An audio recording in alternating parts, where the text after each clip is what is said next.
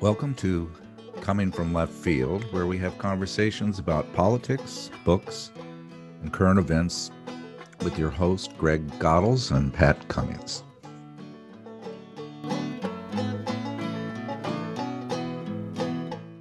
In most urban settings, we see blue tarps housing homeless encampments. Why are so many living on the streets? Is it the loss of affordable housing? Are people falling on hard times because of our harsh economy? The natural consequences of income inequity? But maybe chemistry is the culprit. Could it be so simple that a few new synthetic drugs are causing the crisis? Let's discuss. Well, warm greetings, everybody. We are excited to have Sam Quinones on our podcast today with Greg. And uh, Sam lives in LA, but you are you said you're in in uh, Tennessee right now. So Nashville, Tennessee, right? Right. And I, I think most people know uh, know Sam from his absolutely wonderful book, uh, Dreamland, which I, I won so many awards. I won't mention them all, but it was about the tale of the opiate addiction, the kind of the history of the opiate uh, addiction, and has won, uh, like I said, numerous awards. And and that was uh, a few years ago. in your most recent book, which we want to talk about now, is the least of us: the true tale of America and hope in the time of fentanyl and myth uh, and meth. And Sam, this book has just been a, a great great book for me and and Greg. We've had many conversations about it. It's not often that we converse back and forth about a topic, but you did just a great you did a great job with this book, and uh, Thank I you. I really think you deserve a loud megaphone to talk about the content of it. So, tell us a little bit about. Um, well, why don't you tell us your first book and second book because people have to read both of them. They're both just so wonderful. Um, the the Dreamland book was the first book on this topic. Again, I've written two other books, both about Mexico from my time in Mexico, and really it was my time in Mexico that really sparked the Dreamland book because I began um, in 2009 and 10 to write about Mexican heroin traffickers. And particularly this one town that I wrote about in Dreamland, where all the guys from this town come up to sell uh, heroin, very much like pizza delivery, uh, just black tar heroin, not pizza.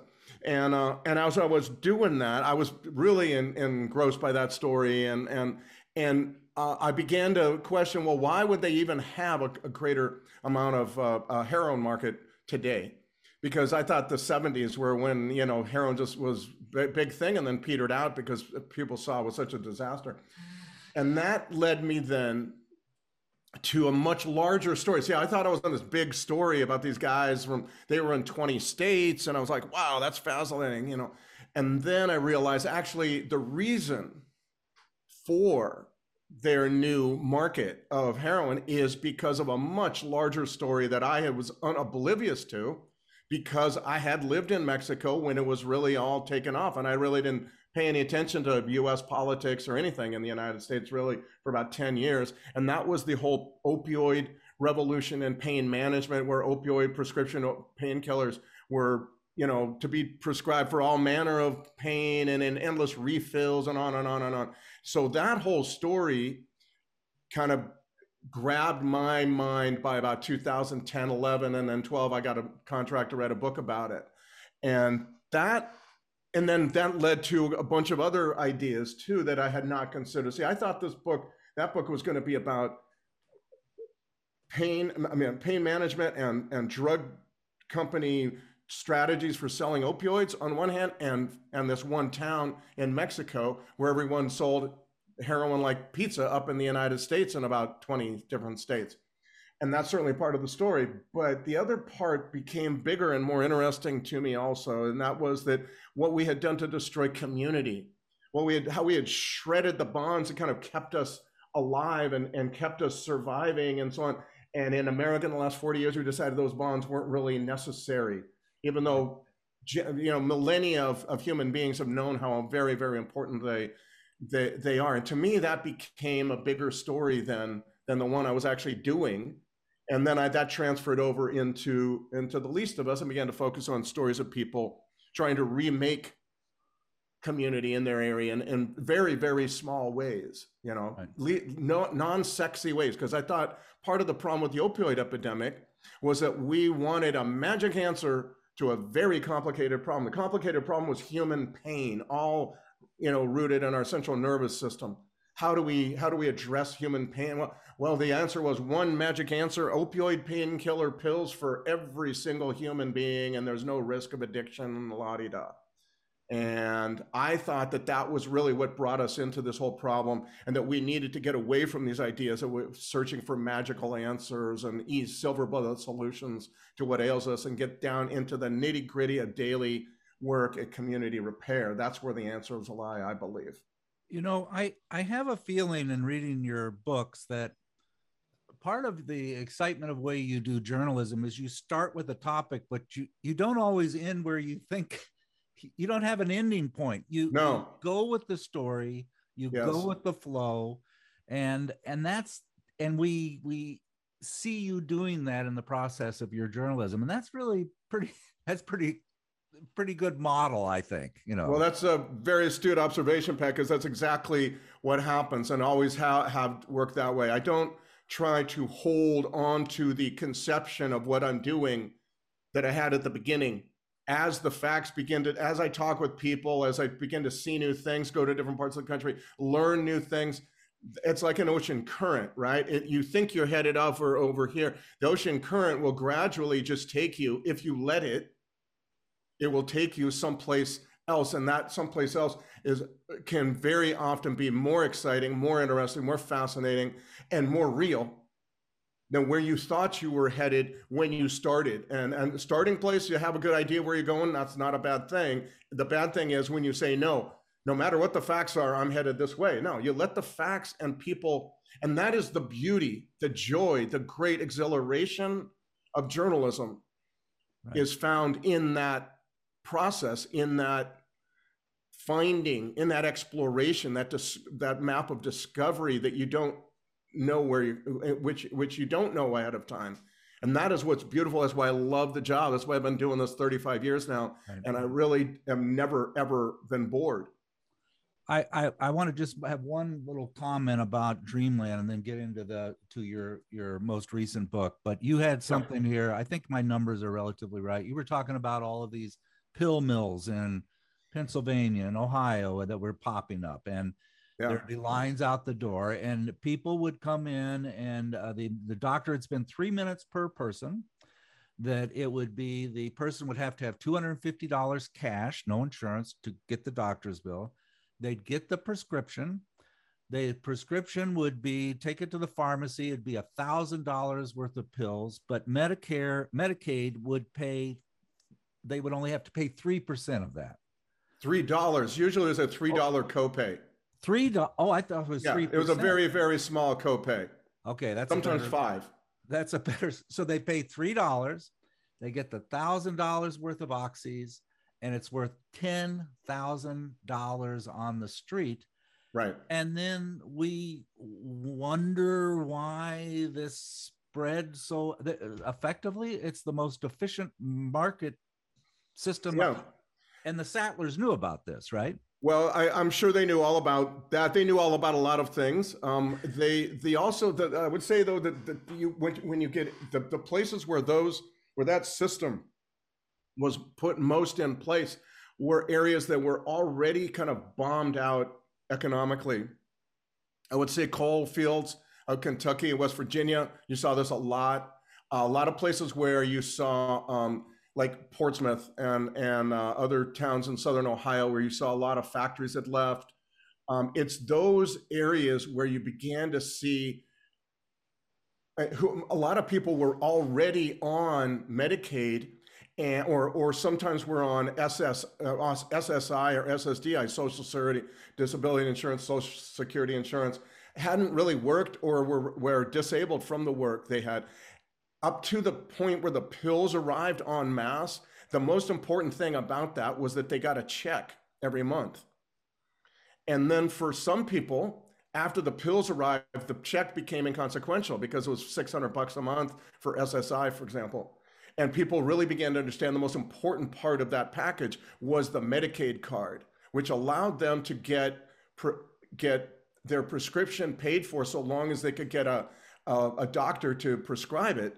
Almost anything that the guy doctor prescribed, and it wasn't just oxycodone; it would be you know um, uh, generic oxy, oxycodone, OxyContin, Percocets, Vicodin. They could get um, Xanax bars. Uh, there was a whole bunch of things, and some people had stunning, stunning array of pills, you know, that would that would be prescribed to them, and then they would go and get those that prescription with a three dollar copay at a pharmacy, and and then frequently though I have to say those folks were so strung out that that, that ten thousand dollars worth of pills they would use them sometimes. The people who would drive them to their to their um, appointments were more like kind of it was like kind of a sharecropping agreement almost where you were these folks were would be borrowing they would use up all their pills midway through the month and then they'd have to borrow pills from the guy who was going to drive them to their appointment and then by the time they actually drove them to the appointment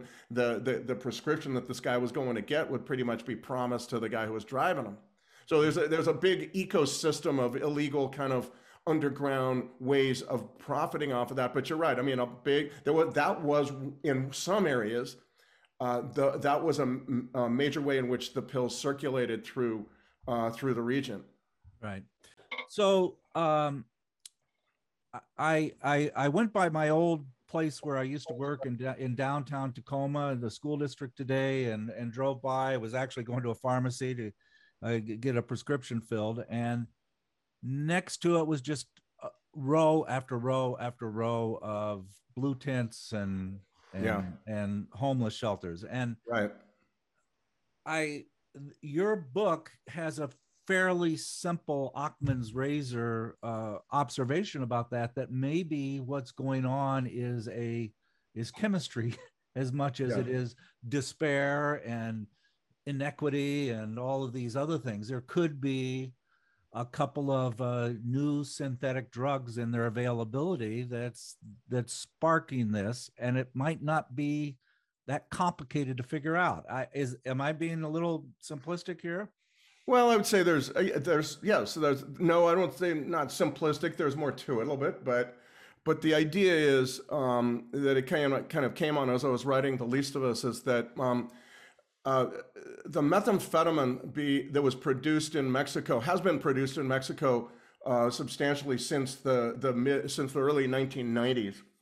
Uh, the method that they used for making it changed in 2009 and got ramped up after that. I will explain in a bit. But the first method that they were using is a more common method, very easy to turn it into methamphetamine. It's a chemical called ephedrine. And a few tweaks, you turn it into methamphetamine. And, and you know, ephedrine is found in Sudafed pills. It's a decongestant.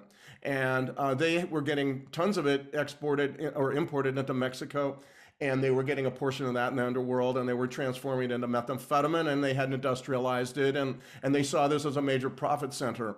Uh, and then the Mexican government um, flipped the gears a little bit and said, no, now we're, we're going to really uh, uh, uh, uh, squelch and, and control the amount of ephedrine we allow imported into Mexico. And with that, the trafficking world had to switch and they looked around for another method of making methamphetamine, and there is one. It's been around for a long time. The bikers, the Hells Angels, used to use it, um, and it involves a chemical known as P2P, phenyl 2 propanone. Now, there's no real reason if, if you're uh, making methamphetamine that you want to use P2P method, it then rather than the ephedrine method. It's very messy and a lot of chemicals. It stinks et cetera, et cetera. You, yeah, you really have to know more what you're doing uh, than, than with ephedrine. Um, but if you don't have ephedrine, this is what you have to do. So they began to gradually switch beginning in 2009. Now, the, the method for making methamphetamine with P2P is actually has one profound benefit for traffickers, and that is that it, you can make P2P many, many, many different ways right? With uh, different chemicals each time. Those chemicals are largely chemicals you can find very easily. They're industrial chemicals. They're legal, widely available. They're toxic. and you can make P2P with all these chemicals. And so if the government cracks down on this batch, this group of chemicals used to make P2P, you can switch to many, many other ways. And what that means is if you have control of the of the um, of the ports uh, on the Pacific coast, which the trafficking world does, you can import quantities of chemicals that allow you to make more methamphetamine than you have ever thought possible with ephedrine. And that's what begins to happen in 2009, but really begins to amp up um, in 2012, 13, 14, right in that period, right? It just goes crazy. And they and you begin to see this methamphetamine marching across America. Now, the, the ephedrine meth used to cover parts of the western United States. You would never see it east of the Mississippi River, and it really didn't even cover all of the West. And in many other parts, you would find people were making meth out of those, you know, Sudafed pills, and uh, right, you're, talking about grams or ounces, very small quantities, really. And so those guys go away. As soon as this meth begins to march across the country, each time it hits a region, you begin to see those those folks just dissolve. The way mom and pop stores dissolve when Walmart hits. You know, it's just not even. There's no competition anymore. And this meth begins to march its way all across the country, beginning about 2012, 13, 14 on the West Coast. Definitely, you're seeing it there Vegas, LA, Phoenix, whatever. And then it gets to the Midwest by 2017, 18, right in there. And then up into New England about 2019 and um, and at the same time they are able now to produce so much that not only do they cover the country but they drop the price by like 80% it's just incre- incredible uh, story of production capacity, which is what I thought the story was. I thought that was really the lone story. And then along the way, as I'm doing that story, I, I learned from a guy that I met in LA um, that when he was he was using meth for a long time, now he's a homeless outreach coordinator. He's working with tent encampments. He, you know, just see if, if he's a veteran, former Marine. And and and uh, he tells me I was using meth for several years. And then in 2009, precisely, the meth changed and I became a raging schizophrenic, paranoid, horribly paranoid, violently paranoid, very solo. You know, the ephedrine meth was a party drug, big in the gay community. Everyone wants to party. Everyone, you're yakking away with everybody, or everybody's best friend, as this guy said. You know, when I was on that meth, I was everybody's best best friend, talking and talking and talking. And then in 2009, he said the meth changed, and it, I, I began stabbing the walls of my girlfriend's house, thinking I was they he uh, she had a man hidden in the wall. I mean, it was just crazy stuff, and I never felt that euphoria again. And on the contrary, it was like very very sinister thoughts, and nobody wanted to be around. I tell people what I'm thinking, and everyone would just kind of like back away right. and that kind of thing. And I, that hit me that night when I heard that story from him. I say, "Are you sure it was two, 2009?" He goes, "Absolutely, it was 2009." And and that after that, I spent months, six, three to six months, calling people all over the country because I reasoned, if this methamphetamine was all over the country beginning in 2009, this new P2P meth, then maybe people, when they saw it arrive in whatever region they lived in, would see these same symptoms. You know paranoia horrible hallucinations. Everybody's out to get you. You can't be around anybody you know. Um, just and grim uh, uh, uh, and mad conspiracy theories all this stuff and sure enough as i called people all over the country people who had different backgrounds cops uh, rec- uh, uh, recovering addicts people who were in uh, uh, worked in rehab, all kinds of stuff, homeless outreach folks, psychiatric folks, all these kinds of things. Everybody had that same story. It was as if the, as this meth marched across the country, it was accompanied by rapid onset symptoms of schizophrenia, mental illness, very quickly leading to homelessness. And what that then meant was the meth also very quickly drove the people to, to form up uh, tent encampments. Tent encampments are a perfect place if you think that everybody's out to get you, and yet you, the, because of the insanity of addiction, you cannot get away from this drug. You don't want to be away from this drug. This drug is something you absolutely need, even though it drives you to torment. But that's the insanity of addiction, seems to me, honestly. And so you began to see these tent encampments form up, made up largely of people who were on on on on meth. Now, other drugs, of course, were part of the mix because we're really in a poly drug world. But it's that it's that the meth that really drives people to want to be in a tent instead of a homeless shelter. For goodness sake, you know, last place you want to be is a homeless shelter, right? right? And so all of this kind of became. It, it all began to connect the dots and make a, a huge amount of sense that all across the country, not just on the West Coast and not just in very, very you know, high priced cities, but in rural areas and in Rust Belt towns, you began to see the, the Rust Belt phenomenon along with the, the arrival of that very sinister meth. Right. And I, I, I was listening to a podcast actually this morning. I was I was walking that you did with a physician, was emergency room physician. I forget who she was. Very good yeah. podcast. And she was talking about how this new meth has the ability to sort of this is simple terms, create schizophrenia yes. in a short period of time, including what we typically think of word salad, which is just you know uh, that's that's that's jumbled. part of it, jumbled and poor thinking, uh, a uh, agitated delirium. Uh, you had talked about your your experience of the emergency rooms are literally yeah. changing because these people are so far so out of their mind, and that when you're looking at i want to help you you've reached rock bottom i'm going to give you treatment you might as you're not talking to somebody that has any capability of responding to that. No. And and, and the damage can occur where it would take several years before correct I, I, I, that's just it's a zombie it's a it's a stephen king uh, uh, novel. That, that is that is correct. I hate to put it that way, but I think you're you're right about that. That, there's this very very ominous um, uh, part of this story that that that um, was difficult for me to hear. On the other hand, it was very hard to not then write it. You have to write that stuff. It's part of the the job, you know. But it, yes, exactly. People very quickly fall into schizophrenia. It's very difficult for people in ERs to tell the difference, by the way. I've heard this many, many times from different parts of the country.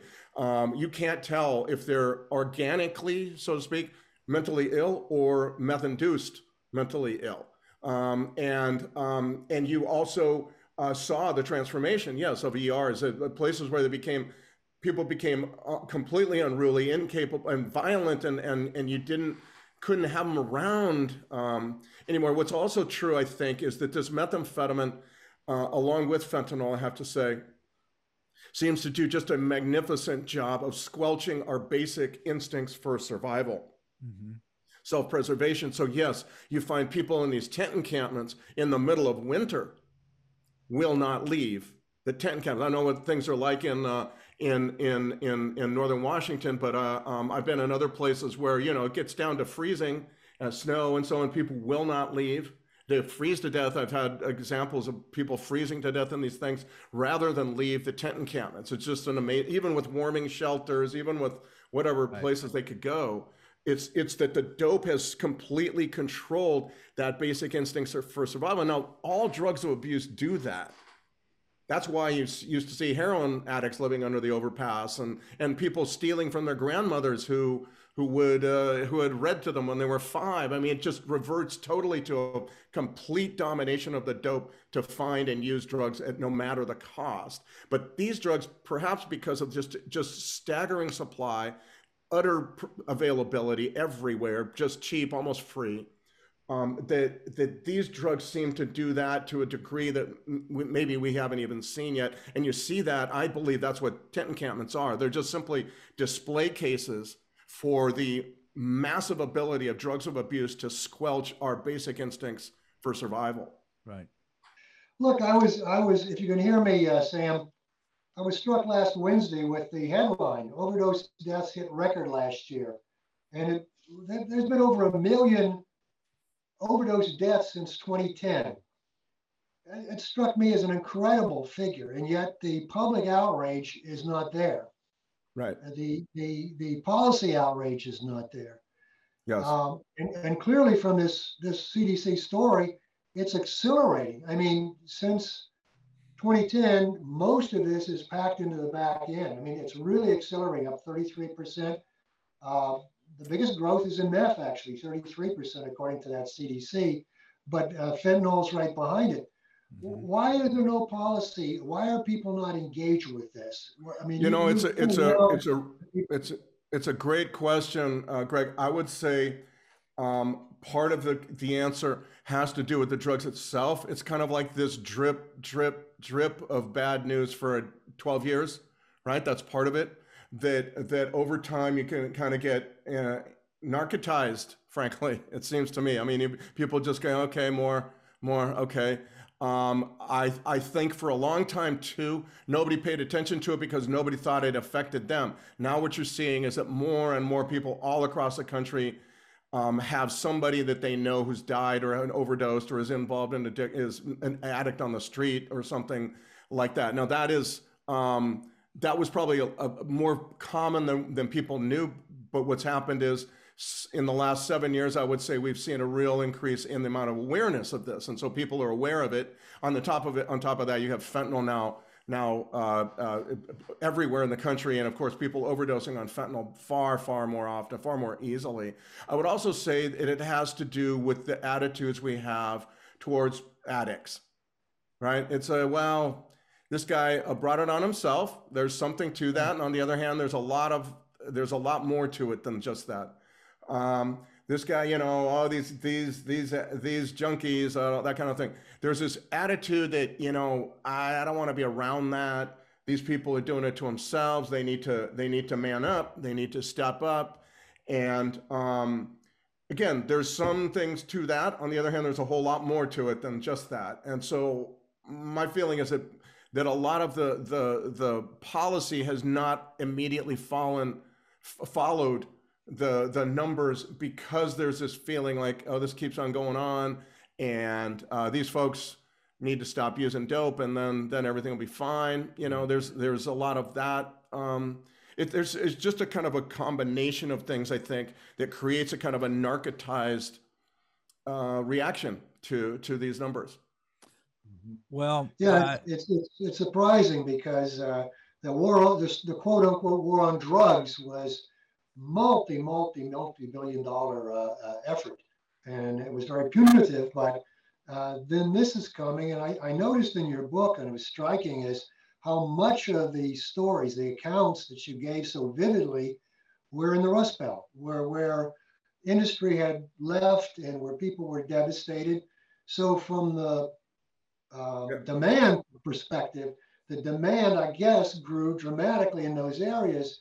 And one would think since much of that was white people and the war on drugs was largely launched against black people, there would be more policy interest in fixing it. But there doesn't seem to be that. Well, I would say this though. Um, I can tell you, when I was writing Dreamland, uh, there was no understanding of this story in most of the country outside of Ohio, West Virginia, and Kentucky, and maybe parts of Tennessee. Like j- nobody wanted to know about it. Nobody knew about it. Nobody cared. Nobody talked about it, etc. All kinds of ideas that were now being considered are were not even on the table. I saw this with my own two eyes when I lived it. When I was writing Dreamland, that was the story. When I was out there, it was like impossible to get families to talk to you about this stuff because they were ashamed and mortified and didn't. And also, they thought they were the only ones. Only one in mm-hmm. 10 mile radius is me. This is the only family dealing with this. As the when the Dreamland book came out, one of the things that again I lived and my family lived was to watch as people just came out slowly out of the shadows into the light. It was a remarkable thing to behold, and I watched it happen. It affected me dramatically because they, people began to ask me to come speak. I never imagined in a minute ever that, that during writing Dreamland that everyone, anyone would ever want me to come speak to them because nobody cared about this topic, I thought, because I couldn't find anybody who did, eh, who wasn't professionally involved anyway. And all this, uh, so I began to see these people come out, you know, uh, uh, uh, inv- invite me to come speak, and I began to feel this energy behind that. And more and more places I went, the more I felt it, and and it began to grow over the next several years. And so I would say that you're right that there's a lot that is not being done. I would also say this: we have come enormous distances since I turned that book in, my manuscript in in 2014. I swear, it- it's been a remarkable change, really. Now, a lot more needs to happen, a lot more resources, a lot more local community galvanizing, in my opinion, needs to happen. But um, I can also say, having lived it, that that it's very different than when than nine years ago or eight years ago when I turned that when I turned that book in in the fall of 2014. It reminds me a little bit of the AIDS crisis, you know, when yes. people were ashamed of having somebody that died of AIDS and you know that they had leukemia or whatever, and then at a certain point in time. It, yes, and then you at a certain point in time you have Magic Johnson, you have right. um, more and more people knowing people. You know what I mean? And and there's more stories being told. None of this happens without stories being told.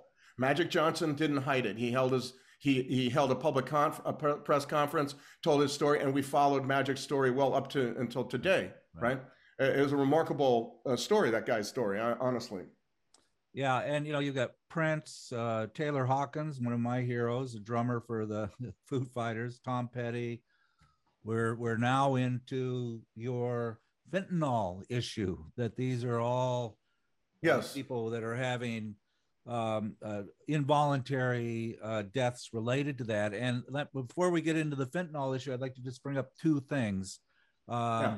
One is I went to a, a, a, baseball game, a minor league baseball game the other day, and next to me was a, a paramedic, and I said, you know, how are you uh, dealing with the drug issues? And he just looked at me and shook his head. And he said, Tomorrow when I go to work, we'll pick up three bodies, all from the little Percocet uh, blue pills, yeah. which is a fentanyl pill. And he said, where it used to be, where it used to be just in kind of rough parts of town, it's now in Renton, it's now in Lakewood, it's now, it's everywhere. Yeah. And in today's paper, we have this little headline here Police investigate sale of vape cartridges at Woodinville High School that contain fentanyl. Right. And you know the, you've got that issue. So and but I think I think all of that, Pat, has to do with simply the question of supply. Uh, they are able to make supplies in Mexico, given right. the access to world chemical markets. Again, getting back to that, getting ac- access to world, they are they are able to make quantities of this stuff that simply boggle uh, the mind. And they are now are, are looking, they and, and lower level street dealers are, are, are all, that has changed the entire drugs panorama. It used to be if you're a street dealer, your biggest question was, where do I find the dope I'm going to sell? Because your connection will get arrested or all kinds of things would happen. You'd lose your connection. You'd have to constantly, every three or four times a year, find a new connection, probably. Well, now that's that's not a problem the, where you find your dope is not a problem. Now the question is, in what form do I sell it and through and where? And so now what you're seeing is people have figured out down in Mexico primarily that if you package it into um, look-alike counterfeit, name the pill, Percocet, Percocet, uh, Percocets, Adderalls, uh, uh, Xanax bars, whatever, um, and you that's where that's now a new delivery mechanism for for fentanyl. That means that every pill that's on the street that you don't get from a pharmaceutical bottle given to you by a pharmacist is suspect, and you can bet you can bet a very good amount of money they'll likely have fentanyl.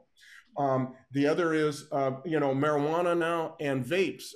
That's another place, and uh, all of this see makes business sense because you might kill a few folks, but what you will do in the long run, if you're a dealer, is you will create brand new customers See, the customer goes from buying marijuana every few days or cocaine. The big one I was always for a long time now, it's been several years now, been cocaine. You're going from a cocaine user usually buys maybe once a week, maybe a couple times a week, takes a vacation from the dope every once in a while. Well, you mix fentanyl into that, and that person uses a few times and survives.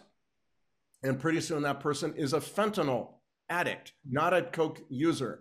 You know, it's a very different thing, and, and it means more to the dealer because that dealer now is is selling to that guy three, four, you know, every day certainly, and maybe even more than once once a day, whereas before that person was buying once a week.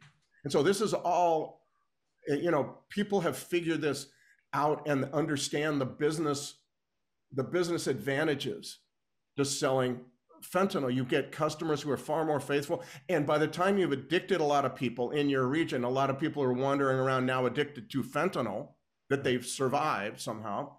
Um, it, you know, by that point, everybody needs fentanyl now. You can't you can't sell stuff that doesn't have fentanyl in it anymore because no one will buy it because now they're they're addicted to fentanyl. They're, heroin is is is obsolete. It's it's it's fading away, and I think within a couple years we won't see like literally amazing ideas. We still, literally in two years may not see any heroin on the streets of America at all because it will not get rid of the dope sickness if you are addicted to fentanyl. Fentanyl is just too powerful. But it's again, it's it's like people are really afraid of the withdrawals of fentanyl. Um, methadone can be a good substitute. I know people who have substituted off of it, and it may be like the one thing that people actually turn to that really helps them. I've seen it turn lives around. Of course, it's an opioid, so you're going to always have to be, you're addicted to methadone. You're always going to have to have methadone nearby. But I would say that that it's it's a possibility. I'm just saying that that um, on the on the street, the, the the incentives for selling, putting fentanyl into almost anything, given how cheap and easy it is to do, are, are just huge. Hmm. You know, I before before you came on, Greg and I chatted, and we said, you know, we'd like to get your opinion about what we do about some of this stuff. You know, you've really uh, laid the you yeah. laid the groundwork for what's happened. Uh, but I, I'm looking here. Um, I have a lot of people in law enforcement in my family, and my my sisters uh, sent me this thing uh, from a year ago today in Washington State.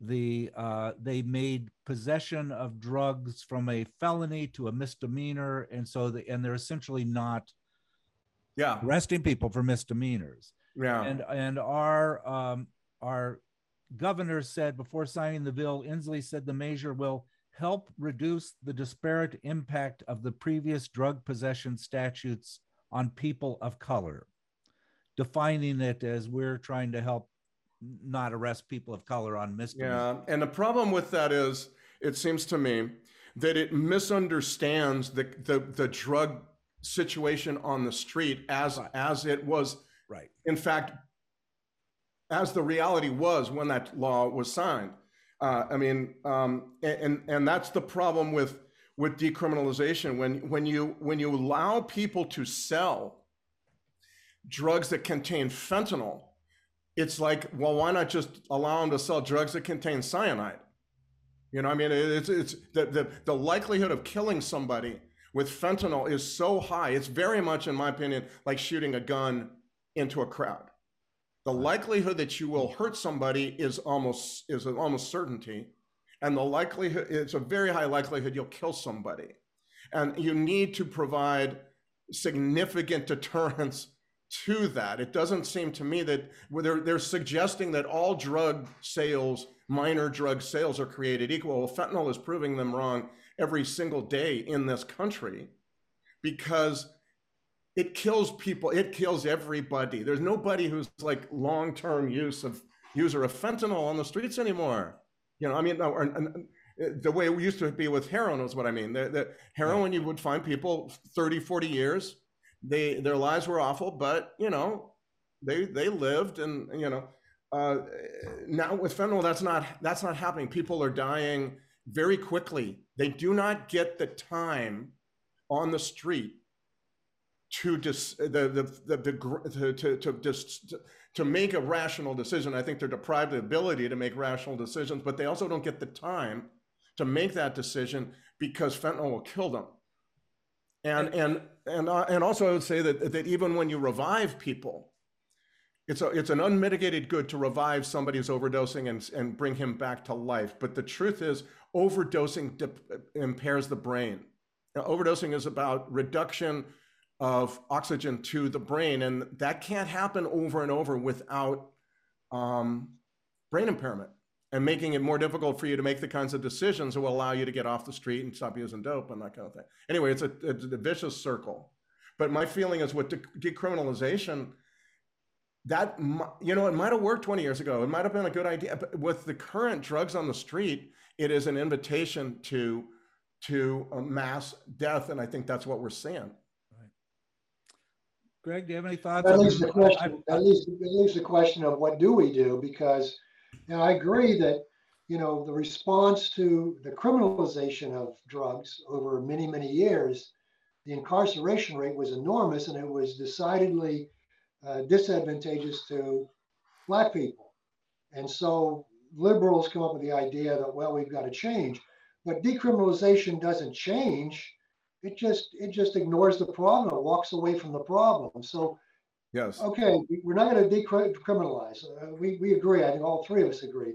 But but criminalization isn't enough, and we've got to find a way to help people to, to make make them feel as though there's other options besides drugs. And that, that's the question I ask you, Sam. Is yeah, I don't know what is it that really is it is it a forlornness? Is it a despair? What is it really that you've seen that moves people? Desperation? What is it that moves them? So I would say all of that, Greg. I mean, those are good points you're making. All of that is uh, is part of it. My feeling, maybe because I'm biased, maybe because I long ago found this this exhilarating purpose in my life to be a journalist, and and I love it. And I've never I've woken up excited pretty much every day of my last 35 years. And the idea of doing dope is like nonsense. Why would I ever do that? You know, uh, finding purpose and fulfillment in life, not pleasure, different than pleasure, very different than maybe that's that's part of it as well. I mean, what do we do about it in the in the deeper philosophical realm? I get to those kinds of discussions, and those are not discussions that are easy, easily translated into public policy, right? I mean, you have to find something that really, you know, uh, fulfills you. We also have to deal very de- de- deeply, in my opinion, with issues related to child molestation, child neglect, child abuse, because a lot of that is behind uh, addiction and later on in life, it seems to me. Um, uh, that we live in a time when we are bombarded, just bombarded, unlike any time previously in our lives, with legally addictive substances that are marketed to us relentlessly with with all kinds of little nuance and and and come-ons and tricks and all this kind of stuff. And you're talking sugar, fast food, van, video games, gambling, social media, on and I mean, you could go on and on with that. I also think that that we again getting to the trauma issue that we live in a country where we have this reservoir of trauma that was unspoken and un, uninvestigated and un, un, unnoticed and and you lay dope on top of that and oh my god it's like gasoline on the fire to use a cliche I shouldn't use but um, seriously it seems to me like like they, these are some of the when you get into those larger philosophical issues like you need you, you need to step back. And the problem is that there's not a public policy other than to say, and which I believe we absolutely do, we need to we need to put um, a very a much more restrictions on the ability of some of these companies to their crap. Uh, you know, we, we, we, you know, during the, the March Madness uh, basketball tournament, which I love to watch, I was, you know, it was like every commercial break had a gambling app yeah. bad, right? I mean, it was like that kind of thing too. It's all, all around us. And in our lives, I'm 63, uh, I have watched that just take over marketing and in our country. You know what I mean? Um, I think there's some other things on a more nuts and bolts policy level we could do. But when you get into these kinds of discussions, you're right. I think it's all about finding purpose, moving beyond trauma, moving moving to a place of peace uh, with with what has happened in your life and kind of moving beyond that in a sense. Um, that's where I kind of often go, I guess.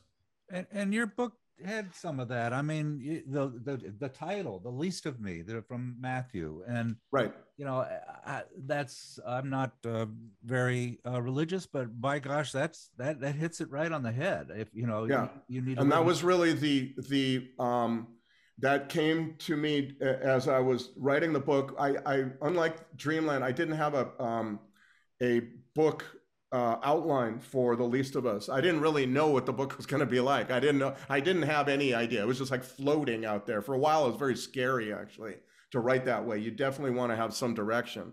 But um, anyway, I uh, um, I, I, I, I began to read widely because it's a very good idea for journalists to read widely. I'm not religious either, but I'm, I, I, I had read the Bible. I began to read the Gospels again, and it came upon that verse, uh, 25, 43, I think it is. I can't remember exactly. But anyway, that which you do for the least of these, my brethren, uh, you do for me, said Jesus to his disciples who who had said, you know, he, he had told them, I, I, I was with you when you were you were helping people in the prisons and feeding the the the the, the poor and uh, and and that kind of thing. And and they said, Jesus, we didn't see you there. We didn't see you in the prison. We didn't see you there. And he says, Well, that's what you do for the least of these, my brother. You do for you do for me. That it doesn't matter where you're doing it. You're still doing it for me.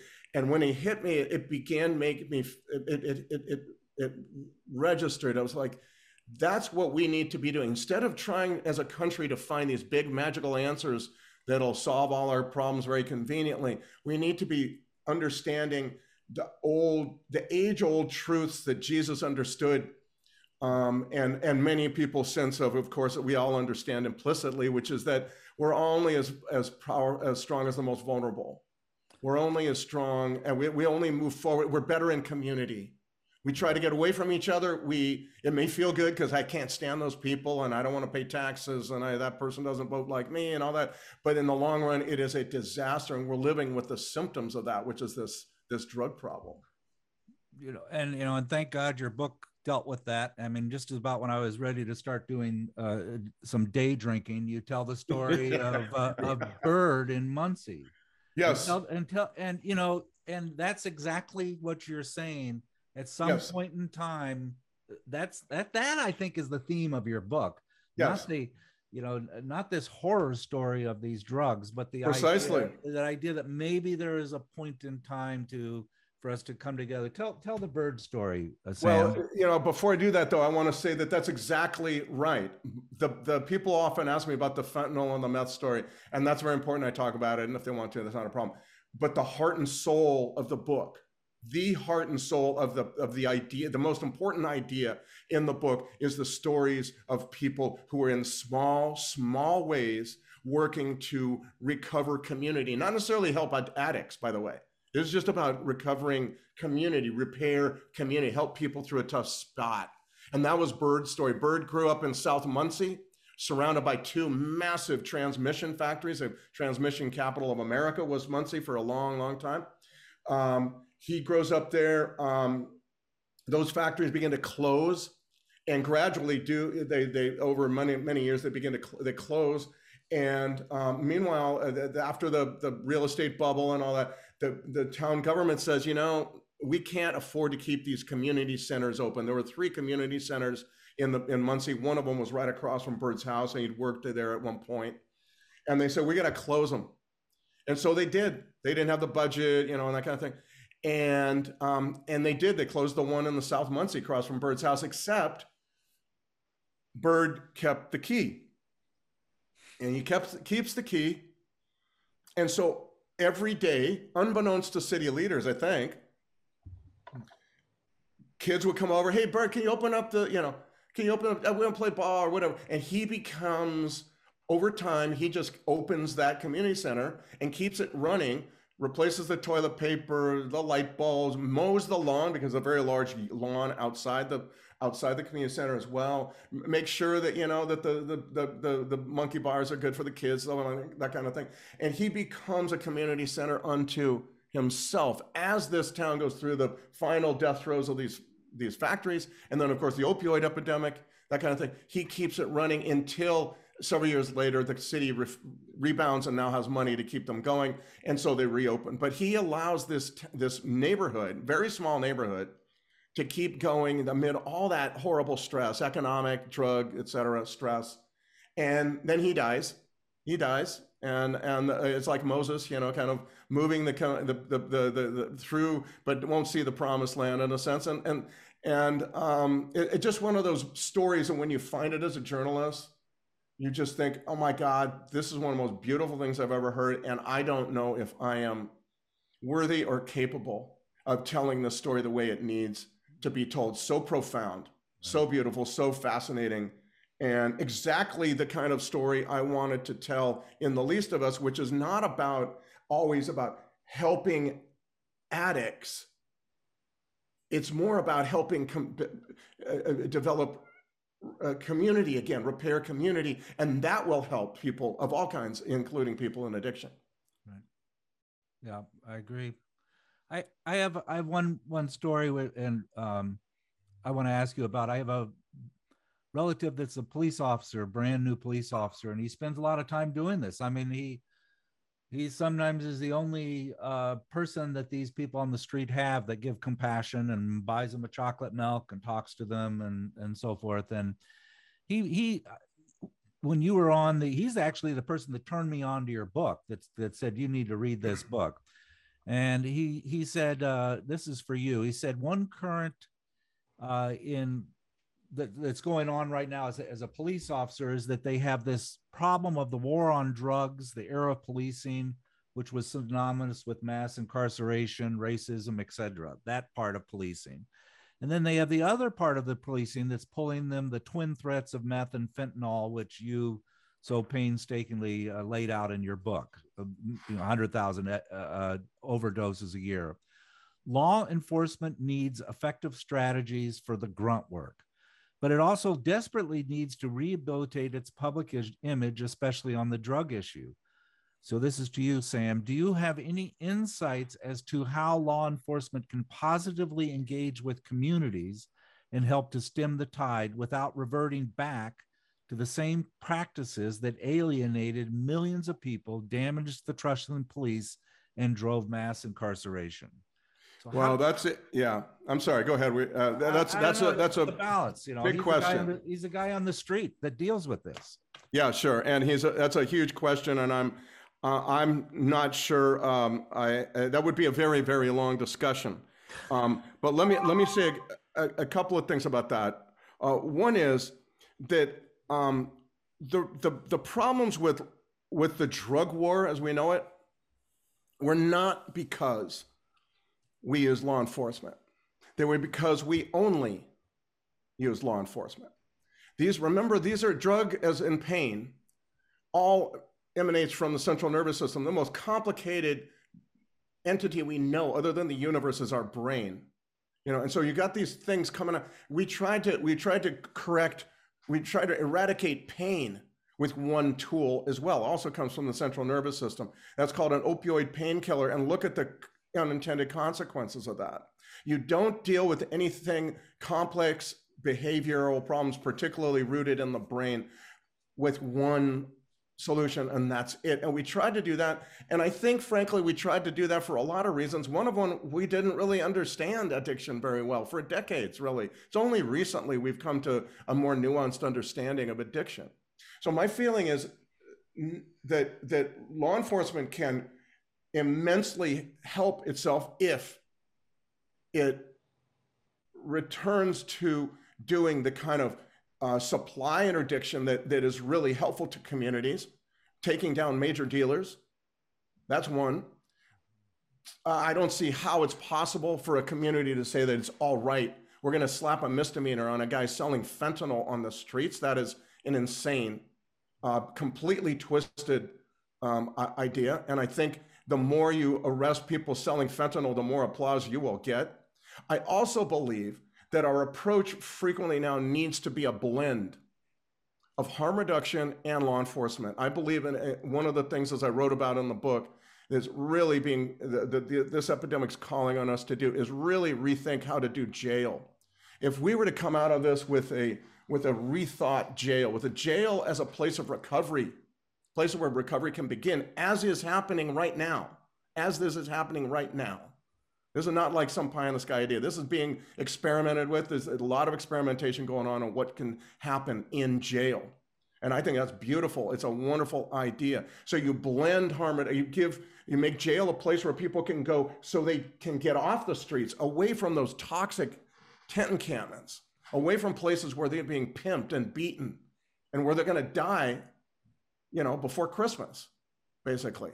You get them off the street where they can't go back, where they, the drugs have completely taken over their brains. You get them to a place where they can get detox, where they can see the world a little bit differently. And then instead of placing them in a drab, boring, predatory environment, which is what jail has always been in this country, how about trying to find ways of turning a pod into a place of recovery where everybody's collaborating, where everybody's encouraging one another, where you have 12 step meetings run by the inmates, where inmates police themselves so any dope that gets in gets thrown out. You know, that that kind of blend, and that's why I wrote about those three cha- those three chapters in the least of us about Kenton County, Kentucky, because I think that is a, a, a, jail has always been an anchor around. It's been all part of the problem most of the time, and and we can turn. It's being turned into. It seems to me, from my reporting, it's being turned into something that is actually totally positive or mostly positive. It is not a cure all. It is not a panacea. There is no panacea. There is no cure all. I want to be clear on that as I can be. But the idea that, that somehow law enforcement has no role in this, that's, that's crazy. That's just nonsense. That's just, yeah, it, it didn't work well in the war on drugs because it, we only used law enforcement and we didn't use anything else. I, my, my contention is that we can't arrest our way out of this. We can't treat our way out of this either. Certainly not when the drugs on the street are fentanyl and, and methamphetamine and the supplies that we see them today. So to me, that, that feels like where I'm headed. My thinking has been constantly changing on this stuff, constantly evolving and stuff. But it feels to me like what, what really needs to happen is we need to use that power of law enforcement to get that leverage so that we can pry those folks away from dope, turning jail into some a place that is more akin to a modern recovery center, rehabilitation center, just a place they can't leave, which is good because when they, they, they, if they wanted to leave, they would obeying the dope, they just run right back to the tent encampment, and that's where they're dying. People always say, we need to meet people where they are. We know where they are. And we know where they're going. They're, they're at death's door in a tent encampment. Right. You know, that's where they are. So anyway, I, I, I get a little bit, you know, energized about this stuff because it, it bothers me to see um, these clear new realities on the street. Deadly drugs mind mangling drugs and people it seems to me still wedded to ideas that were were conceived before the, that reality took uh, arrived. Greg do you have any thoughts? We're sorry we're sorry you had some audio problems early greg but yeah yeah so I, no, I, I, I really appreciated this uh, and and i learned so much on the uh, on, on the supply side. I, you know, I had no idea the changes that had occurred. You know, I think I'm, I'm living in the past under the old heroin model, you know, that these, these drugs are coming from Afghanistan or Southeast Asia or whatever. I had no idea uh, what fentanyl was all about. So it's been a real education for me. Right. Thank you. Yeah. Well, fentanyl changes everything, as they say on the street. Right. And that's that's the literal truth. Yeah, and I think that your last comment was true, uh, Sam. Where I, I think it was the San, San Francisco Chronicle today was talking about how the the homeless uh, in San Francisco spent 160 million dollars taking 6,000 people, putting them in 70 hotels, trying to get them off the street, out of their tents. Complete disaster, chaos, crime, death. For uh, yeah, it, and I think it, I I, I have to say, the, house isn't I, the issue. Well, I have to say, I feel for these cities and counties because they are trying to fight an enormous battle um, with a, a, a, problem, a foe, let's say, that will not stop coming, for, involving forces that are beyond their control completely. They don't under, they don't control international relations, and they don't, you know, and so it's very, very difficult to do to deal with. And um, but I do think um, uh, certain expressions of decriminalization uh, in uh, a time of fentanyl and meth are just shooting yourself in the foot and not providing the kind of thing. Yeah, it's not. It's true that that in the past, some of what they say about about the drug war is true, but they weren't selling fentanyl back then. Right. Or or or a drug that would turn you into a schizophrenic. Exactly, exactly, and, and that's that's when things change, your opinions need to change, and I'm mine is constantly, I'm constantly kind of trying to keep up with this, but I would say in the last few years, this is absolutely the way my my thinking has changed.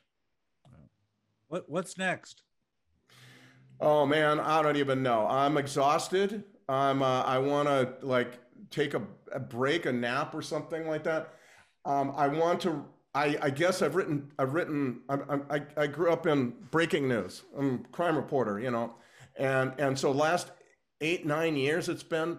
I've written two things, two books, and my feeling is I guess I'd like to like to write something that doesn't take four years to finish. You know what I mean? Maybe like four months instead. A magazine story or two. Uh, uh, you know that kind of thing. Um, I'm, I'm trying to figure out if other medium media would be good for me to do video interviews, podcasts. I have to have the time to do that. I'm not sure I have it, but but um, for the moment, that's kind of where I am. It's it's a it's a complicated story. I, I am speaking a lot, a ton, and and that's good. Um, and and but but where what the what if I'll the next book I'm not I can't tell you right now. well, your books changed my mind, and there's nothing more exciting to uh, have have new thoughts and uh, yeah. know, new knowledge and how you, Thank you. reframe things. And it's it was just absolutely wonderful. So thank you. I, I strongly recommend that people buy both of your books. And I know you have earlier books too, but um, uh, but yeah. these last two are just uh, they're public service. I mean, thank they, you. They, they really are, and I I'm, I plan on buying copies and sending them off to off to people to see if they can get their minds changed too. Some politics. Very nice of you. I appreciate the the sentiment. Thanks so much. Thank you. My pleasure, guys. All right. Good to have you on the show.